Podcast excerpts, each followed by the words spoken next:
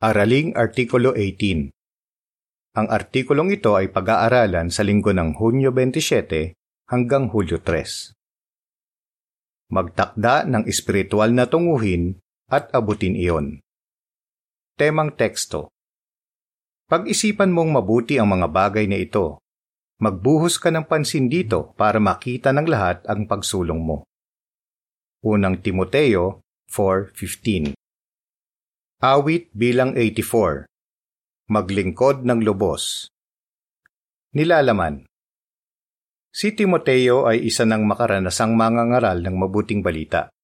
Pero pinasigla pa rin siya ni Apostol Pablo na sumulong sa espiritual. Sinunod ni Timoteo ang payo ni Pablo kaya mas nagamit siya ni Jehova at mas nakatulong siya sa mga kapatid. Gaya ni Timoteo, gusto mo bang lubusang mapaglingkuran si Jehova at ang mga kapatid? Sigurado iyan. Anong mga tunguhin na makakatulong sa iyo na magawa iyan? At ano ang kailangan mong gawin para makapagtakda ng mga tunguhin at maabot ang mga iyon? Para po uno, tanong. Anong mga espiritual na tunguhin ang pwede nating abutin? Bilang mga tunay na Kristiyano, mahal na mahal natin si Jehova. Gusto nating gawin ang buong makakaya natin sa paglilingkod sa Kanya. Pero para magawa iyan, kailangan nating magtakda ng mga espiritual na tunguhin gaya ng pagpapasulong ng kristyanong mga katangian, pag-aaral ng kapakipakinabang ng mga kasanayan, at paghahanap ng mga paraan kung paano pa mapaglilingkuran ng iba. Ayon sa talababa, Karagdagang paliwanag Kasama sa mga espiritual na tunguhin ang anumang bagay na pinagsisikapan nating gawin para higit pang mapaglingkuran si Jehovah at mapasaya siya.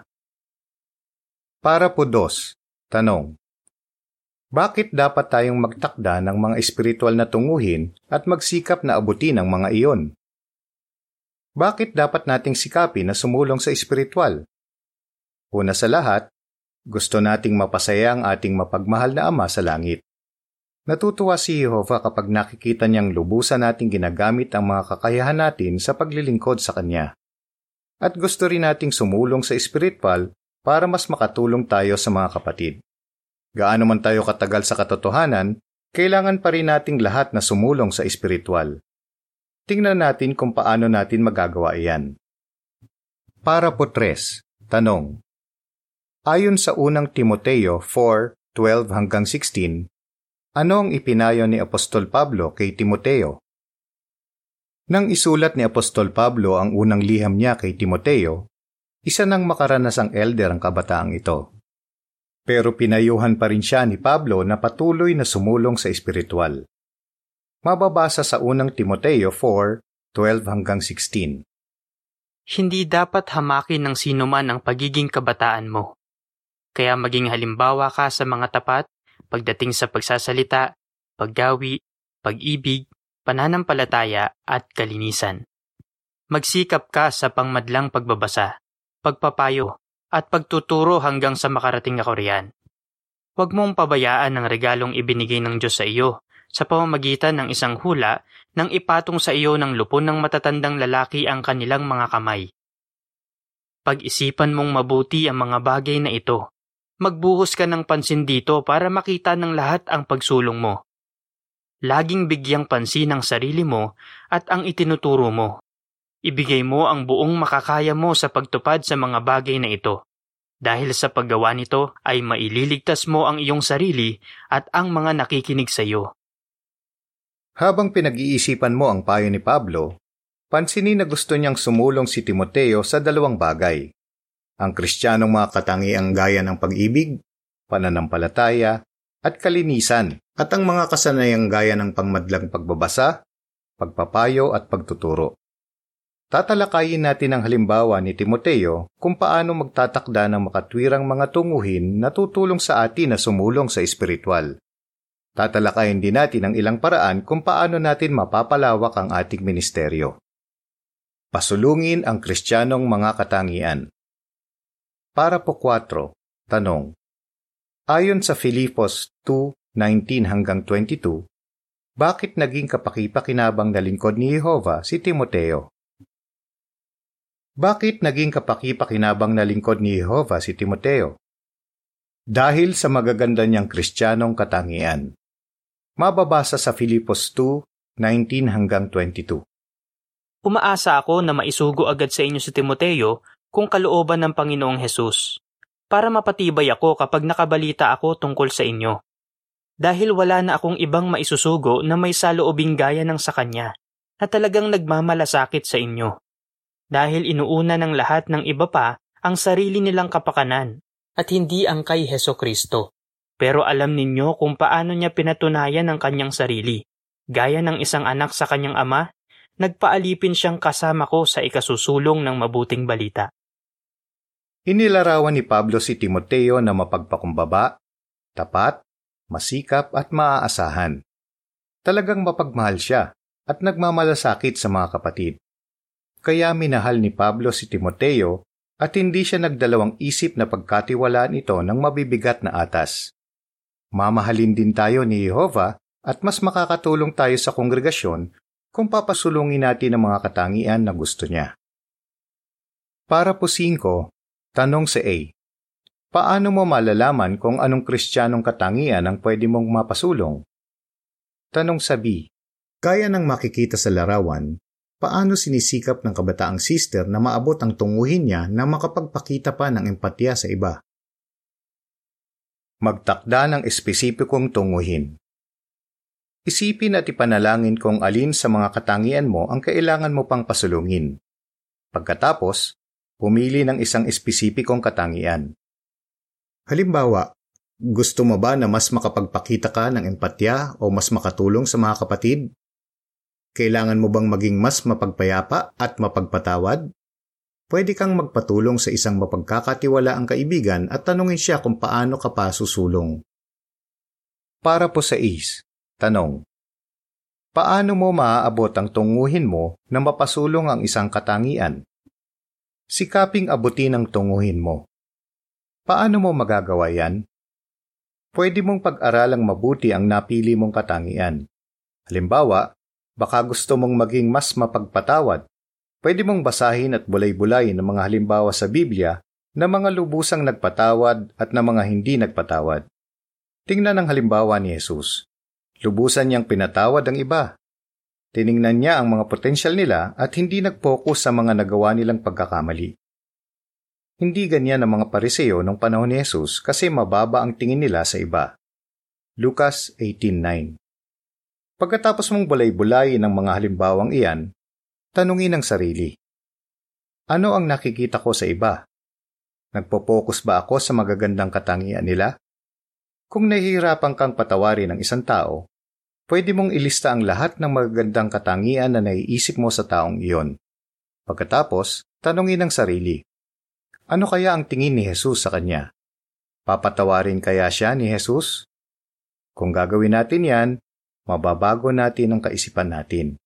Sa umpisa, baka mahirapan tayong patawarin ng isa na nakasakit sa atin. Pero kung magsisikap tayo, darating ang panahon na magiging mas mapagpatawad tayo. Ayon sa caption ng larawan para sa para po 5 at 6. Pumili ng isang kristyanong katangian na gusto mo pang mapasulong. Matuto ng kapaki-pakinabang na kasanayan.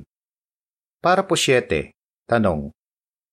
Ayon sa Kawikaan 22.29, sa anong mga paraan ginagamit ni Yehova ang mga kapatid na may kasanayan? Pwede mo ring maging tunguhin na matuto ng isang kapaki-pakinabang na kasanayan. Isipin kung gaano karaming manggagawa ang kailangan sa pagtatayo ng mga pasilidad ng Bethel, Assembly Hall at Kingdom Hall. Marami sa kanila ang natuto ng mga kasanayan dahil sa pagsama sa makaranasang mga kapatid. Gaya ng makikita sa larawan, natututo ang mga kapatid ng kasanayan na kailangan para makatulong sa pagmamantini ng mga Assembly Hall at Kingdom Hall. Kaya talagang ginagamit ng Diyos na Yehova, ang Haring Walang Hanggan, at ni Kristo Jesus, ang Hari ng mga hari, ang mga kapatid na may kasanayan para magawa ang dakilang mga bagay. Unang Timoteo 1.17, 6.15 Mapabasa sa Kawikaan 22.29 Nakakita ka na ba ng taong mahusay sa gawain niya? Tatayo siya sa harap ng mga hari. hindi siya tatayo sa harap ng karaniwang mga tao.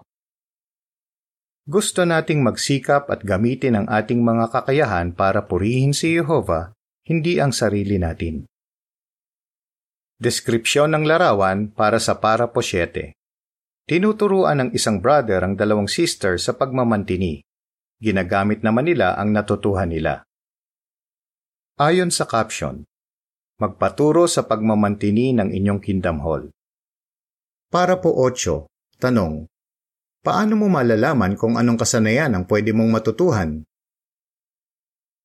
Magtakda ng espesipikong tunguhin. Anong kasanayan ang pwede mong matutuhan? Magtanong sa mga elder ninyo at kung posible, sa tagapangasiwa ng sirkito kung anong kasanayan ang pwede mong matutuhan. Halimbawa, kung imungkahi nila sa iyo na pasulungin mo ang kakayahan mong magsalita at magturo, tanungin sila kung anong espesipikong kalidad sa pagsasalita ang pwede mo pang mapasulong. Pagkatapos, gumawa ng praktikal na mga hakbang para sumulong. Paano mo iyan magagawa? Para po 9. Tanong. Paano mo maaabot ang tunguhin mo na matuto ng isang kasanayan? Sikaping abutin ang tunguhin mo. Halimbawa, gusto mong mapasulong ang kakayahan mong magturo. Pwede mong pag-aralang mabuti ang brochure na maging mahusay sa pagbabasa at pagtuturo.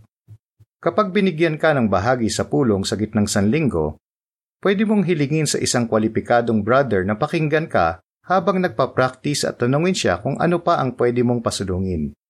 Paghandaang mabuti ang mga bahagi mo para makita ng mga tao na hindi ka lang mahusay, kundi masikap din at maaasahan. Para po G's. Magbigay ng halimbawa kung paano mapapasulong ang isang kasanayan. Paano kung nahihirapan kang matutuhan ng isang kasanayan? Huwag kang susuko. Hirap magbasa ang brother na si Gary. Naaalala niya na hiyang-hiya siya kapag nagbabasa siya ng malakas sa mga pulong. Pero nagsikap siya ng gusto.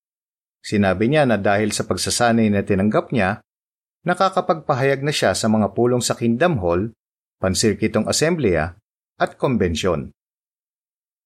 Para po 11, tanong. Gaya ni Timoteo, ano ang tutulong sa atin na maging mas kwalipikado sa karagdagang mga atas? Naging napakahusay bang tagapagpahayag o tagapagturo si Timoteo? Walang pinabanggit ang Biblia, pero tiyak na sumulong si Timoteo at naging mahusay sa pagganap ng mga atas niya dahil sinunod niya ang payo ni Pablo. Kaya kung matututo rin tayo ng mga kasanayan, magiging mas kwalipikado tayo sa karagdagang mga atas. Umanap ng mga paraan para paglingkuran ng iba. Para po 12. Tanong. Paano ka natulungan ng iba? Nakikinabang tayong lahat sa paglilingkod ng iba. Kapag nasa ospital tayo, nagpapasalamat tayo sa dalaw ng mga elder na naglilingkod sa Hospital Liaison Committee o sa Patient Visitation Group. Kapag may mabibigat tayong problema, pinapahalagahan natin ang panahon na ibinibigay ng isang mapagmalasakit na elder para pakinggan tayo at patibayin. Kapag kailangan natin ng tulong sa pagba-Bible study, nagpapasalamat tayo kapag sinasamahan tayo ng isang makaranasang pioneer at nagbibigay ng mungkahi. Masayang masaya ang mga kapatid na ito na tulungan tayo. Magiging masaya rin tayo kung maglilingkod tayo sa mga kapatid. Sinabi ni Jesus, may higit na kaligayahan sa pagbibigay kaysa sa pagtanggap. Gawa 2035 Kung gusto mong makapaglingkod sa ganito o sa iba pang paraan, ano ang tutulong sa iyo na maabot ang mga tunguhing iyon? Para po 13, tanong. Kapag nagtatakda tayo ng tunguhin, ano ang dapat nating tandaan? Iwasang magtakda ng tunguhin na hindi espesipiko. Halimbawa, Baka maisip mo, gusto kong mas makapaglingkod sa kongregasyon. Pero baka mahirapan kang malaman kung paano aabutin ang tunguhing iyon. At baka imposible pang ang malaman kung naabot mo na iyon. Kaya magtakda ng malinaw at espesipikong tunguhin. Pwede mo pang ang isulat ang tunguhin mo at magplano kung paano mo iyon maaabot. Para po 14, tanong. Bakit kailangan nating maging handang mag-adjust pagdating sa mga tunguhin natin? Kailangan din nating maging handang mag-adjust pagdating sa mga tunguhin natin. Bakit? Hindi kasi natin kontrolado ang mga pwedeng mangyari. Halimbawa, tumulong si Apostol Pablo na maitatag ang isang bagong kongregasyon sa lungsod ng Tesalonika. Siguradong tunguhin niya na manatili roon at tulungan ng mga bagong kapatid. Pero dahil sa pag-uusig, napilitan si Pablo na umalis sa lungsod. Kung nanatili si Pablo roon, maisa sa panganib niya ang mga kapatid. Kaya kumilos siya ayon sa nagbagong kalagayan para patuloy silang matulungan. Nang maglaon, pinapunta niya si Timoteo para asikasuhin ang espiritual na pangangailangan ng mga bagong mananampalataya sa Tesalonika. Tiyak na masayang masaya ang mga taga Tesalonika nang maglingkod si Timoteo kung saan may pangangailangan. Para po 15, tanong. Paano pwedeng makaapekto sa tunguhin natin ang pagbabago ng kalagayan natin Magbigay ng halimbawa. May matututuhan tayo sa nangyari kay Pablo sa Tesalonika. Baka may gusto tayong pribileyo ng paglilingkod, pero hindi naman ipinapahintulot ng kalagayan natin. Kung ganyan ang kalagayan mo, pumili ng ibang tunguhin na kaya mong abutin. Ganyan ang ginawa ng mag-asawang sina Ted at Heidi. Dahil sa pagkakasakit, kinailangan nilang lumabas ng Bethel. Pero dahil mahal nila si Jehovah, naghanap sila ng ibang paraan para mapalawak ang ministeryo nila. Una, nag-regular pioneer sila. Na maglaon, naatasan silang maglingkod bilang special pioneer. At si Ted naman ay sinanay bilang kahililing tagapangasiwa ng sirkito. Pero nagkaroon ng pagbabago sa kahilingang edad para sa mga tagapangasiwa ng sirkito. At lampas na sa edad sina Ted at Heidi para sa pribilehiyong iyon. Nalungkot sila pero alam nila na pwede pa nilang mapaglingkuran si Jehovah sa ibang paraan. Sinabi ni Ted, Natutuhan namin na hindi kami dapat mag-focus lang sa iisang atas ng paglilingkod. Para po 16, tanong. Ano ang matututuhan natin sa Galatia 6.4? Hindi natin kontrolado ang lahat ng nangyayari sa buhay natin. Kaya tandaan na mahalaga tayo kay Jehovah hindi dahil sa mga pribileyo natin at hindi rin natin dapat ikumpara ang pribilehiyo natin sa pribilehiyo ng iba. Sinabi ni Heidi, Hindi ka magiging masaya kung ikukumpara mo ang buhay mo sa buhay ng iba. Mababasa sa Galatia 6.4 Kundi suriin ng bawat isa ang sarili niyang mga pagkilos. Sa gayon, magsasaya siya dahil sa mga nagawa niya at hindi dahil ikinumpara niya ang sarili niya sa ibang tao. Kaya mahalagang humanap ng mga paraan para tulungan ang iba at mapaglingkuran si Jehovah. Para po 17, tanong. Ano ang pwede mong gawin para maging kwalipikado sa mga pribileyo ng paglilingkod? Kung papasimplihin mo ang buhay mo at iiwasan ng di kinakailangang mga utang, mas marami kang magagawa sa paglilingkod kay Jehovah magtakda ng maliliit na tunguhin na tutulong sa iyo na maabot ang mas malalaking tunguhin. Halimbawa, kung tunguhin mo na maging regular pioneer, pwede ka munang mag-auxiliary pioneer ng tuloy-tuloy. Kung tunguhin mo naman na maging isang ministerial na lingkod, pwede mong dagdagan ang oras na ginagamit mo sa paglilingkod sa larangan at pagbisita sa mga may sakit at may edad na sa inyong kongregasyon. Ang mga karanasang makukuha mo ngayon ay tutulong sa iyo na maabot ang iba pang mga pribileyo ng paglilingkod sa inaharap.